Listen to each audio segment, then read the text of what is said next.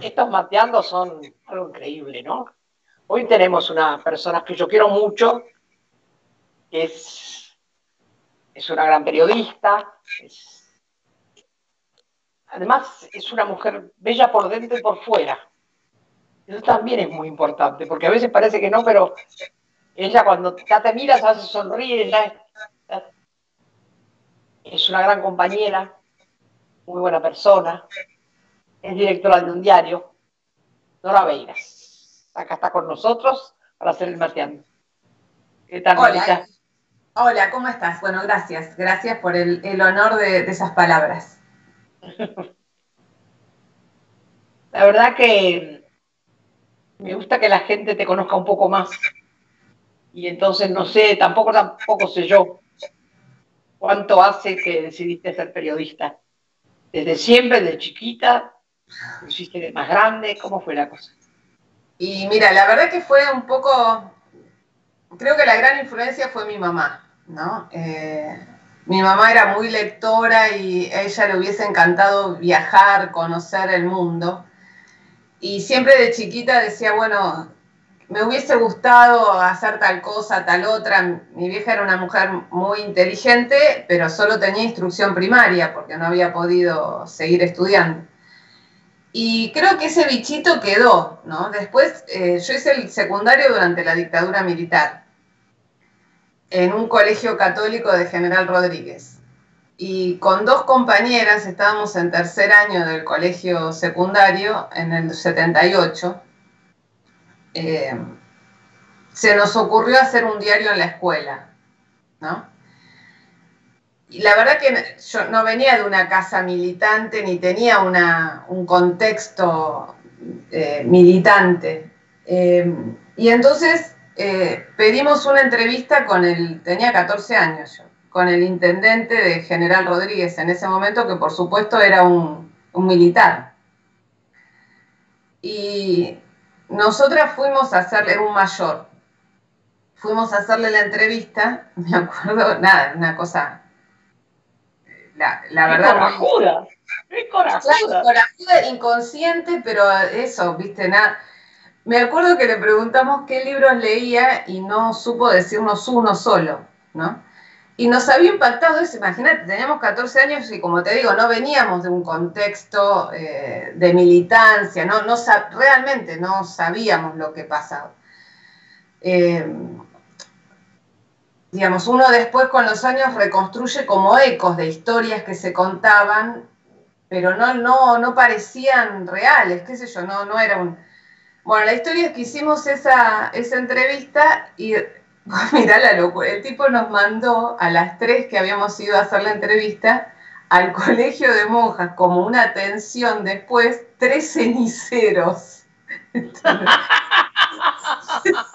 tres ceniceros en cajita. Todo totalmente ridículo, pero encima, no sé qué habría, algo debemos saber, no me acuerdo sinceramente, qué habremos preguntado, qué habrá pasado, que prácticamente después la misma profesora que nos había impulsado a hacer el periódico escolar y qué sé yo, más o menos que no nos echaron o no nos sancionaron porque éramos las mejores, los mejores promedios de la escuela. Pero no, nunca, la idea abortó ahí, ¿entendés? Nunca, eh, nunca salió a la luz eso. Fue así, debut y despedida, mi incursión en el secundario. Y después, cuando está ya en quinto año, yo pensaba seguir arquitectura en realidad, porque me gustaba todo el tema de diseño, de, bueno.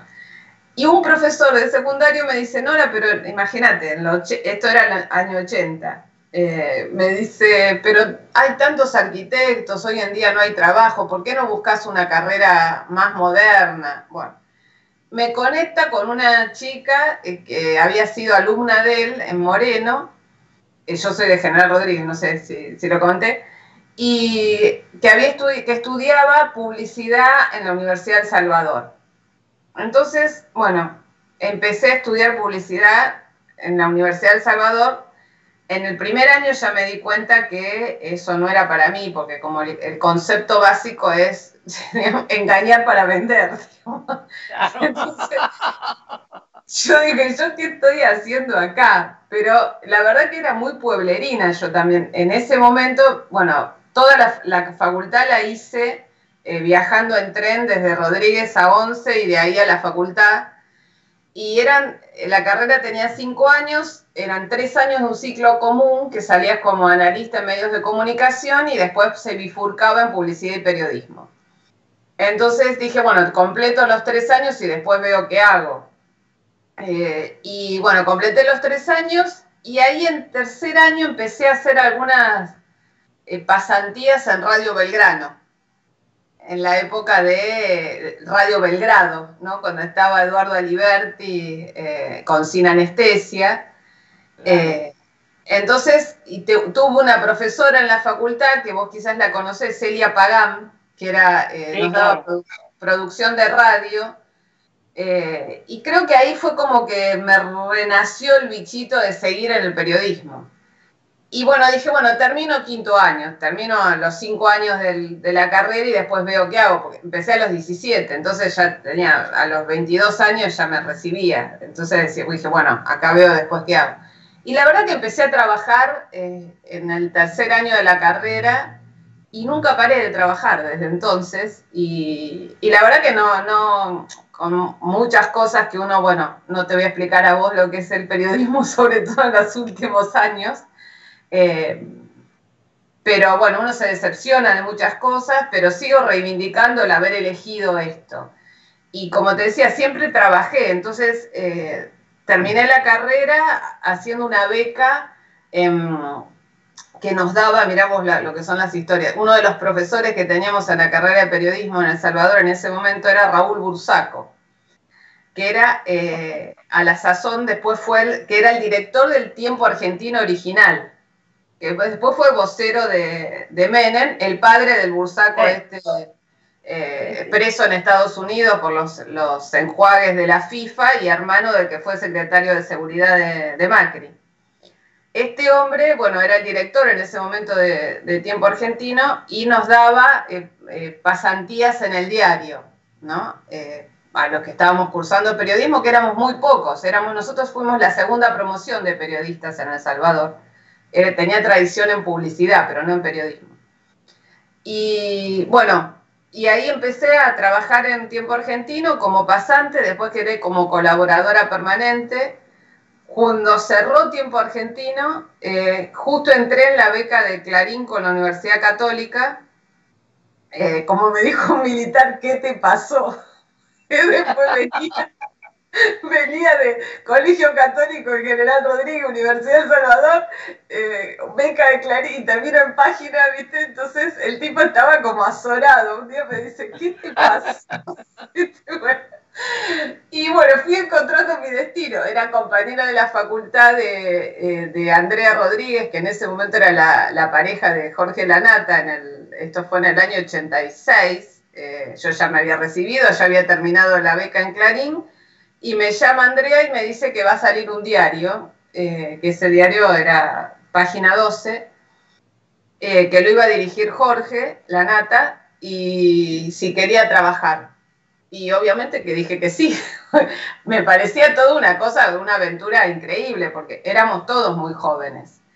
Eh, y bueno, hace 33 años, camino a los 34, que estoy trabajando en Página 12, con muchas cosas que he hecho en el medio, ¿no? Pero esta es mi ancla y bueno, acá estoy. Pero también lo bueno es eso, ¿no? Que vos siempre conservás, más ahora todavía, cada vez fuiste entendiendo mucho más que era el periodismo. No, es malo pasar por determinados lugares, porque eso también te da mucha enseñanza. Y Página 12, la verdad que fue un diario fue impresionante, como despertó conciencia. El laburo primero de Página 12 fue impresionante. impresionante. Y la verdad que yo, digamos, con, reivindico la historia del diario, ¿no? Con muchas cosas que uno, como en todo en la vida, puede estar en momentos más, más de acuerdo, menos de acuerdo, pero la verdad que eh, creo que es una referencia en el periodismo de la Argentina. Y te decía que... Tiene muy buenos periodistas siempre, tiene muy buenos periodistas. Las notas de páginas. Siempre hay cosas que voy a decir, bueno, esto voy a ver qué dice este periodista, ¿no? Y eso es, eh, es, es reivindicable desde todo punto de vista.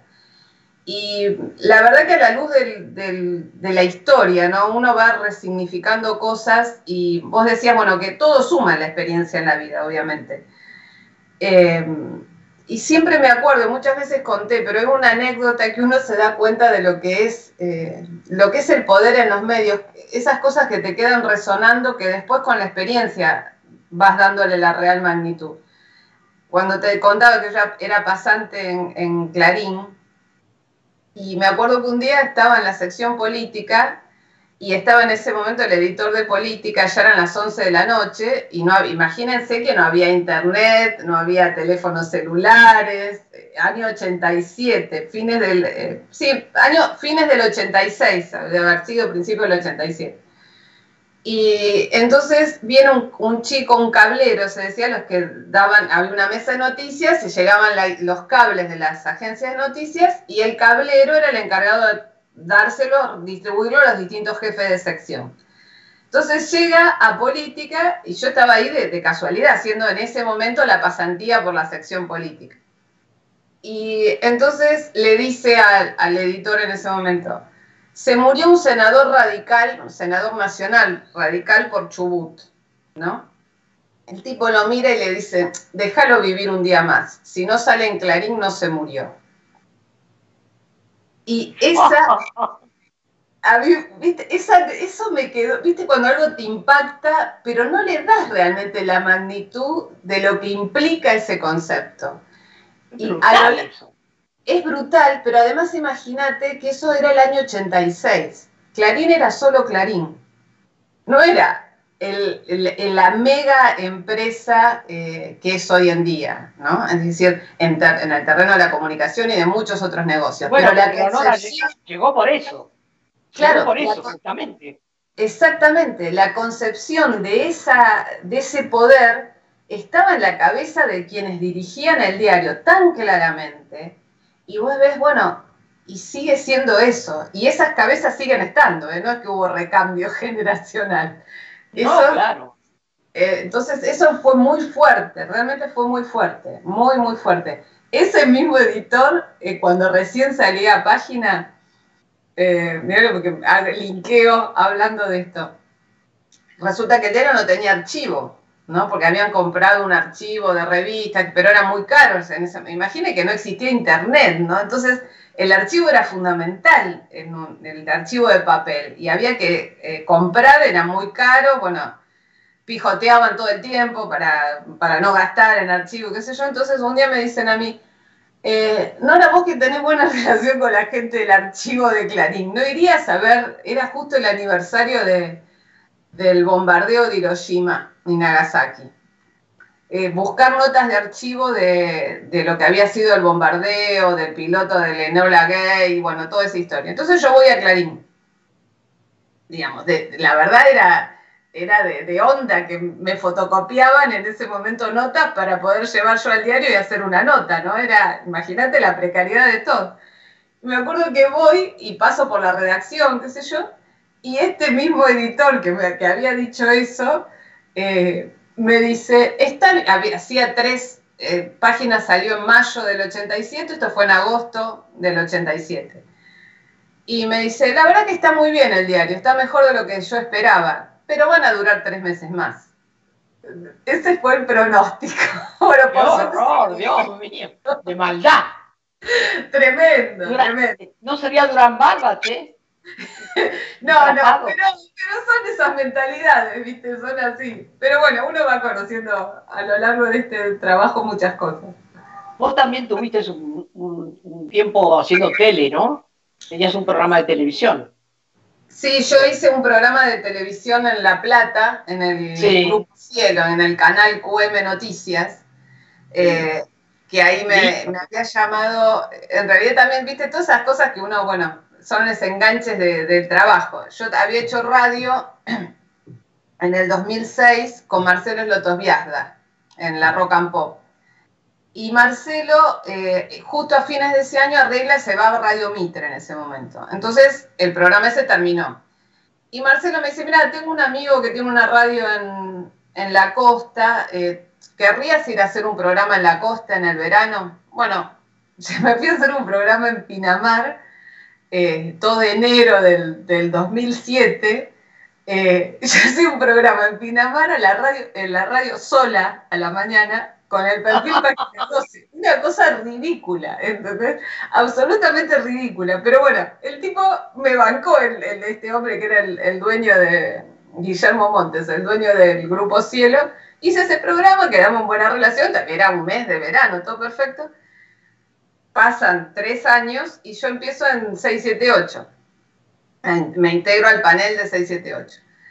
Entonces me llama ahí em, este hombre me dice, mira, eh, voy a hacer un canal, eh, teniendo en cuenta que se había sancionado la ley de medios, que se iban a habilitar nuevos canales, nuevas voces, tengo un portal de noticias en La Plata y voy a armar un canal. Me gustaría que hagas un programa de entrevistas.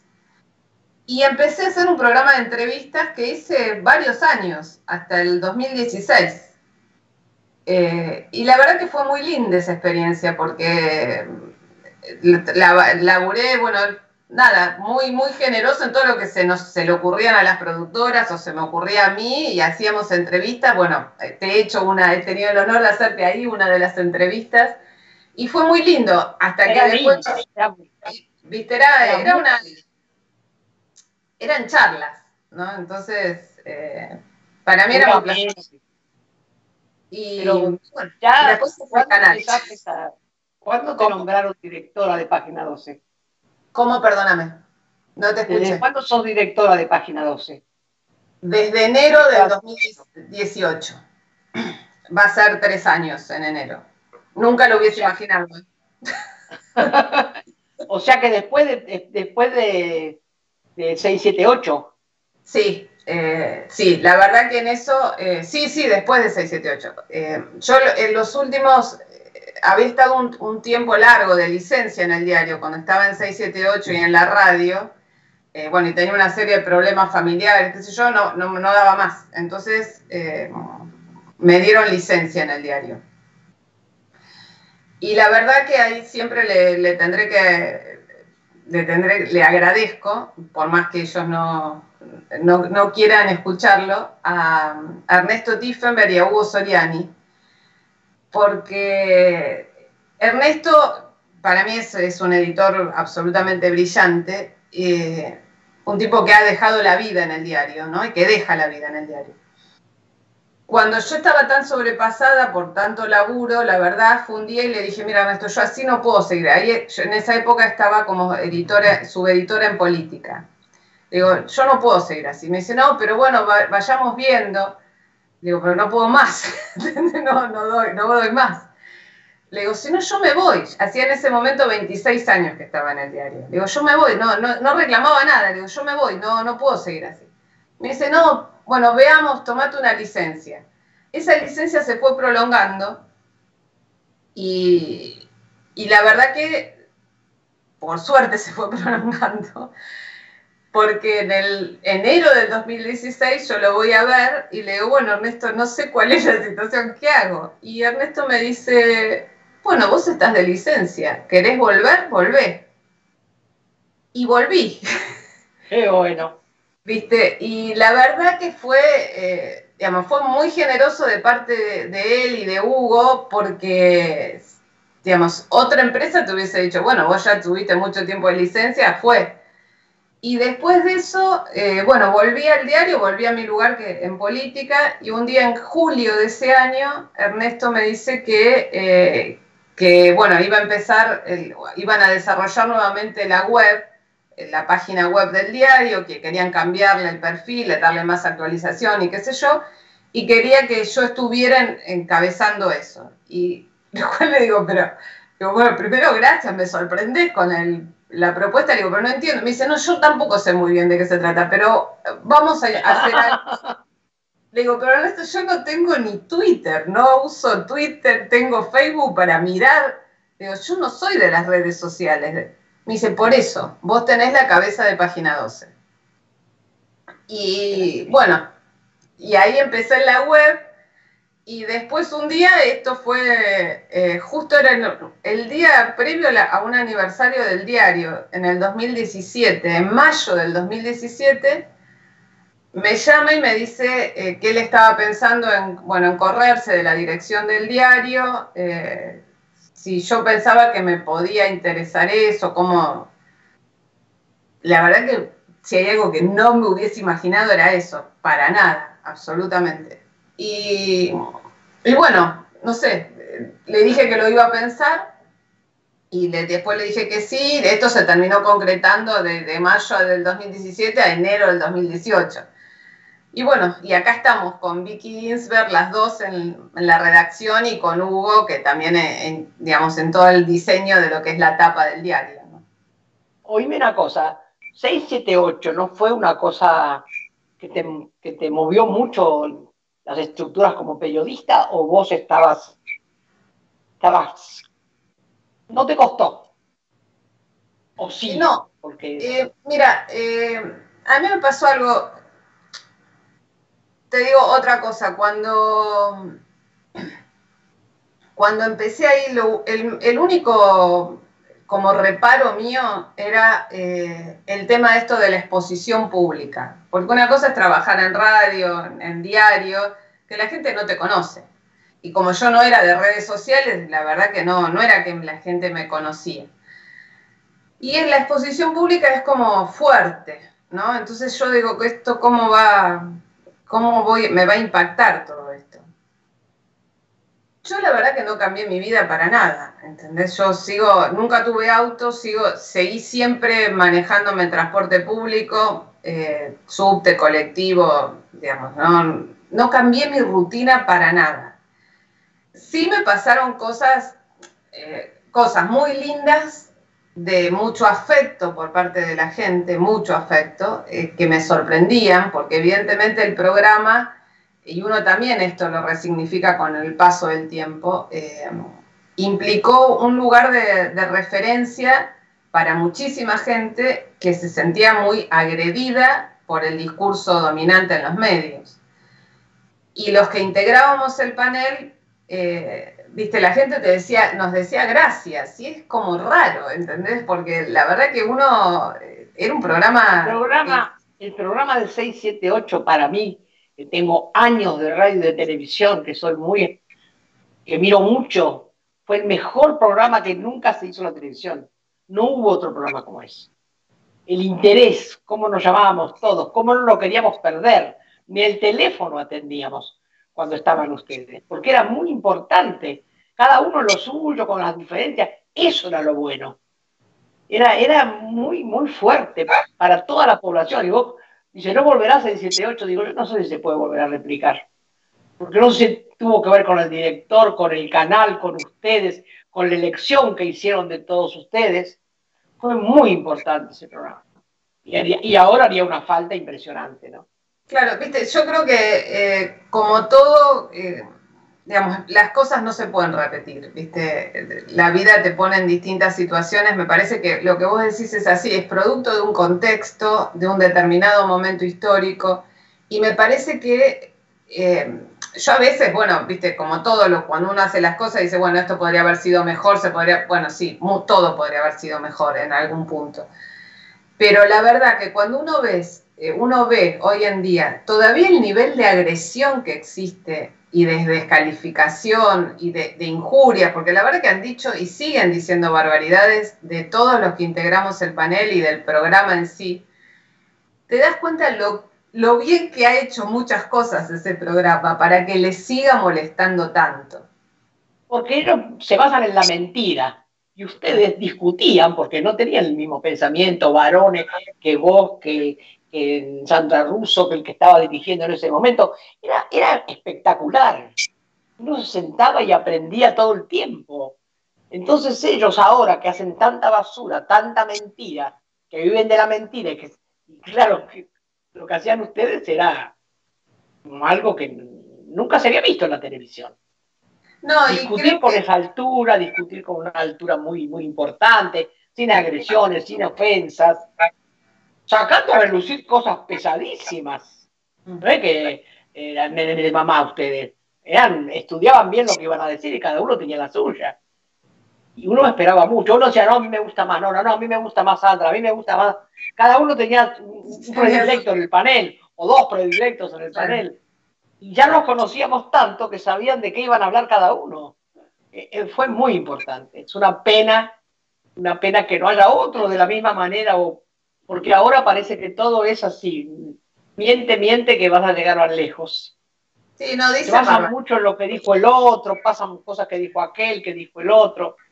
Ustedes no, ustedes cuerpo, cara y, ideas. No, creo que, digamos, estaba claro desde dónde se hablaba, que cada uno tenía dentro de un espectro su mirada sobre lo que sucedía, pero la verdad que las mentiras y las operaciones que, uno ve, eh, que ha visto en los últimos años, son, son cosas aberrantes. Es decir, no puede ser que digan tremendas barbaridades y, sigan sin ningún tipo de prurito, sin ningún tipo de, sanción social, ¿no? Porque vos decís, ¿cómo con la compañera del, presidente ahora, con Fabiola, lo que han hecho también, un desastre. No, han agredido, la han ofendido, le han puesto un sobrenombre, una vergüenza grande, porque ellos no tienen límite, como con el presidente ya no pueden, bueno, no se lo agarraron con la compañera. Ellos, y como ellos nunca pagan por lo que hacen, no se los sancionan, no se les cobra multa, no se les cierra lo que hacen, es muy grave lo que está pasando. las mismas ofensivas que contra Cristina están haciendo contra la, compañera del presidente ahora. No, es una barbaridad y además es eso, es como, es que no hay límite, no hay límite de ninguna naturaleza porque son capaces de decir cualquier cosa y la verdad que nosotros desde, el lugar que, que, tenemos no, no estamos dispuestos a usar esas herramientas, ¿entendés? Porque es, no puedes hacer lo mismo. Pero dicen, mienten alevosamente, sin ningún tipo de prurito. Y vos decís, ¿cómo haces con esto? Esta es la dificultad, me parece, hoy grave que existe en la, en la posibilidad Porque Esa es, la esa es la ideología nazi. Miente, miente que algo va a quedar. Es una ideología bien nazi. Y además también hacen lo mismo que hace Bolsonaro, lo mismo que hace el, el expresidente de, de, los Yankees. Ellos se copian. Claro, no es, viste, nunca las cosas son, uno es eh, exclusivo, estos son procesos globales y, se ve claramente el manejo de la comunicación como una herramienta del poder establecido que, quiere, eh, digamos, obturar cualquier tipo de cambio y de, pensamiento crítico. Entonces, eso es lo grave. Pero lo grave es que ahora, valga cualquier cosa, porque las líneas editoriales, este es el, tema, ¿no? Las líneas editoriales de los distintos medios, esto es lógico, porque en la sociedad tenemos distintas visiones de lo que sucede. Una cosa es eso y otra cosa es que me digas lo que no sucede y me lo des como una información. Totalmente lo contrario de lo que sucede, dicen. Claro, entonces es, es grave. Y después las cosas que alimentan, cosas que vos no, pero no hay límite ninguna naturaleza el tema de, todo lo que el prejuicio y la sospecha que, tratan de inocular con el tema de la vacuna rusa, pues sí, es una cosa absurda. Pero además, digamos, la verdad, Rusia es una potencia, pero el comunismo fue hace mucho en Rusia. ¿entendés? ¿Qué, ¿Cuál es el, el fantasma que están tratando de, viste, no, es la hegemonía norteamericana como la solución a todos los problemas del mundo? Lo que pasa es que ellos son muy ignorantes, no tienen líderes, porque ellos no tienen líderes, ah. no tienen una ideología propia, porque ellos hacen lo que le dicen otros. ese es el tema. Entonces ellos hacen lo que le dicen, lo que hacen otros y se copian. Por eso repiten, son como replicadores de Bolsonaro, replicadores de, lo peor. Y sí, no, es... ¿Cómo, perdón? que después así les va, porque fíjate vos, ellos acá perdieron y no se resignan a que perdieron. Ahora con Bolivia, imagínate, les cortaron el camino, los hicieron ir por camino de montaña, y fíjate la gente que juntó Bego, los tipos se tienen que pegar un tiro en el medio de la barriga. hicieron de todo y no pudieron. No, los pueblos movilizados no se puede. Y ellos no cuentan con esa movilización. Ellos usan la bandera, usan el himno, usan todo lo tienen todo forro. Patricia Burri, vos imaginate lo que es. Ha rodado más que bolita de pebete arrabalero por todos lados, de montonero para abajo, hizo de todo. Lavó, planchó, barrió, de todo. Para cualquier cosa sirvió. Y es cualquier cosa. Y, y, mirá la otra, la, que parecía la ay, tan bonita, la, la, gobernadora de la provincia de Buenos Aires, una vergüenza. La rata de la reta, por favor. Me parece que no, no te quieren reconocer los muertos que tiene, lo que le pasa. Entonces, no hay líderes, están peleando a ver quién va. La lideresa sería la Carrió, que Dios me libre y me guarde. Es la lideresa ella, ¿viste? Y ella salta se maneja. de repente salta, salta al cerco ella. Los pero con toda la, no sé, lo, en un punto indefinible que es esa mujer, los sigue manejando a todos, porque sigue marcándoles la agenda y sigue, sigue ella siendo la que establece las estrategias, ¿no? Pero no logra ser líder. Cuando nosotros pusimos la universidad, cuando las madres pusimos la universidad, ella abrió enfrente una, alquiló una, un lugar y abrió una nivel de frente para ver si la gente que venía a las madres iba ahí. Y hacía propaganda como pareciera que era el misma, la misma dirección. Nadie sabe esto, pero ahora lo cuento porque pasó. No fue nadie. Cuando veían que estaba ella, no iba nadie. Cuatro locos. Ah. Entonces ellas no pueden con lo que naturalmente es sano. Ah. Ellos viven siempre en la podredumbre, en la basura, en la mierda. Dice que los soretes siempre flotan. Dice, la verdad, esta tipa siempre flota. No, lo que es evidente es que eh, están en un problema de, sí, de, liderazgo importante, eh, pero tienen el, poder establecido ¿no? a su favor. Este es el, gran tema. Ahora, lo que vos decías, perdón, de Evo, la verdad que es, una inyección de esperanza maravillosa lo que está sucediendo, lo que sucedió en Bolivia. Eh, ah, que te confieso, yo pensaba, porque Evo siempre decía que, ellos iban a que ellos habían ganado, que iban a ganar. Y te confieso que en un, yo en un momento pensé, este hombre está demasiado optimista, porque toda la movida que hicieron para promover el golpe de Estado, para desestabilizarlo, para acusarlos de cualquier cosa, para matar la gente que mataron, no pueden, digamos, hacer todo eso para entregar el poder eh, un año después. Y tenían No, no lo entregaron, no lo entregaron, perdieron. Pero bueno, pero vos decías, hicieron tantas barbaridades, tantas atrocidades, que parecía increíble que, fuese posible. Y demostró que no solo fue posible, sino que fue mayor al triunfo que, había tenido en el año pasado. No se puede olvidar, Nora, de lo que hicieron por ellos. Es como el pueblo acá no se olvida nunca lo que hizo Perón y Evita, y después Néstor y Cristina. ¿Por qué Cristina lee un libro y se llena una plaza? Nunca se vio. No. Que una persona que va a leer un libro se llena una plaza. A los sumos llenan un saloncito. Bueno, porque el pueblo no se olvida de lo que hicieron, ni de Perón Evita ni de Néstor y Cristina. Y tampoco el pueblo boliviano se olvida de lo que hizo Evo. Evo hizo maravillas para ese pueblo, le dio la posibilidad a ese pueblo que todos estudiaran, que todos manejaran toda esta tecnología cuando eran gente, hombres y mujeres que se la pasaban caminando de un lado al otro para vender sus chucherías. No tenían una estabilidad económica, ninguno de ellos. No, no, lo, que hizo Evo es, es único, por eso tiene esa respuesta. Y creo que acá pasa lo mismo. Y ahora si gana Correa, que parece que va muy bien en el Ecuador, ya estamos fortaleciéndonos otra vez. Ay, ojalá, Ojalá porque han sido años asiagos, la verdad, para la Argentina y con consecuencias que se viven años, ¿no? Se padecen años también.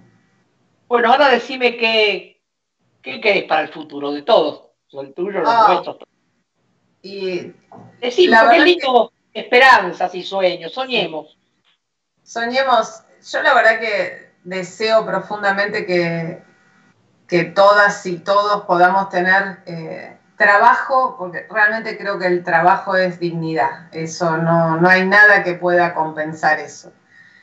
Y, ese trabajo que permita eh, realmente que la educación tenga el rol protagónico central que tiene que tener, porque no hay ningún otro instrumento, por lo menos que se haya, se haya descubierto, se haya ideado, se haya creado hasta ahora que pueda suplantar la educación como la forma para poder avanzar en la vida. Y me parece que eso supone que tienen que estar dadas las condiciones de, vida que permitan que todos, todas, todos, todos los chicos puedan llegar a la escuela en condiciones que le permitan aprender, eh, aprender, porque si uno no tiene, no tiene satisfechas las necesidades básicas, por más que esto parezca una verdad de perogrullo, no puede hacer nada en la vida. Y ningún chico con hambre puede aprender.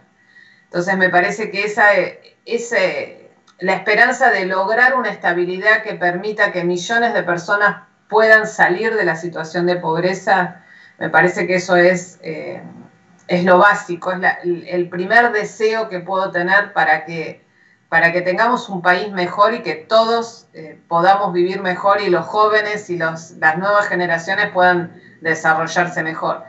Y ojalá que esta experiencia horrible, inédita de esta pandemia que nos invadió y nos cambió la vida a todos, pueda, pueda enseñarnos algo a la humanidad para que no sé, para que el egoísmo de quienes concentran la riqueza de la forma en la que la concentran se den cuenta que no, este sistema así no puede seguir, no hay forma de, hacer un mundo vivible, no tiene sentido. La, verdad que no tiene, uno si lo piensa racionalmente, vos no podés decir que un 1% de la población mundial concentre la riqueza equivalente a la mitad de la población. ¿Qué podés querer hacer en la vida para tener eso? ¿Cuál es el placer que te puede provocar que haya una mitad del planeta oprimido? La verdad que es difícil entender esto. Eh, si no lo, el ser humano no logra hacer carne esto que parece tan básico, eh, estamos en serios problemas, me parece, ¿no? Y ojalá la esperanza de que la humanidad se dé cuenta de esto, que sea un poco más humana, aunque suene redundante y tautológico. Bueno, te agradezco un montón, Nora, de tu tiempo, que sé que lo tenés muy restringido y te queremos mucho, te conocemos un montón más hoy. Por lo menos yo hay cosas que no conocía, te conozco mucho de otra manera, porque nos hablamos bastante seguido. Y yo te quiero mucho, mucho, te queremos mucho, todos te queremos mucho bueno, gracias a ustedes, a las madres, porque la verdad que son, eh, es verdad que son un ejemplo y son, son eso, son un, espejo donde mirarse y cómo, cómo con, perseguir con convicción eh, y, coherencia eh, los reclamos de justicia, pero no justicia solo por las atrocidades del terrorismo de Estado, no justicia, justicia social en definitiva.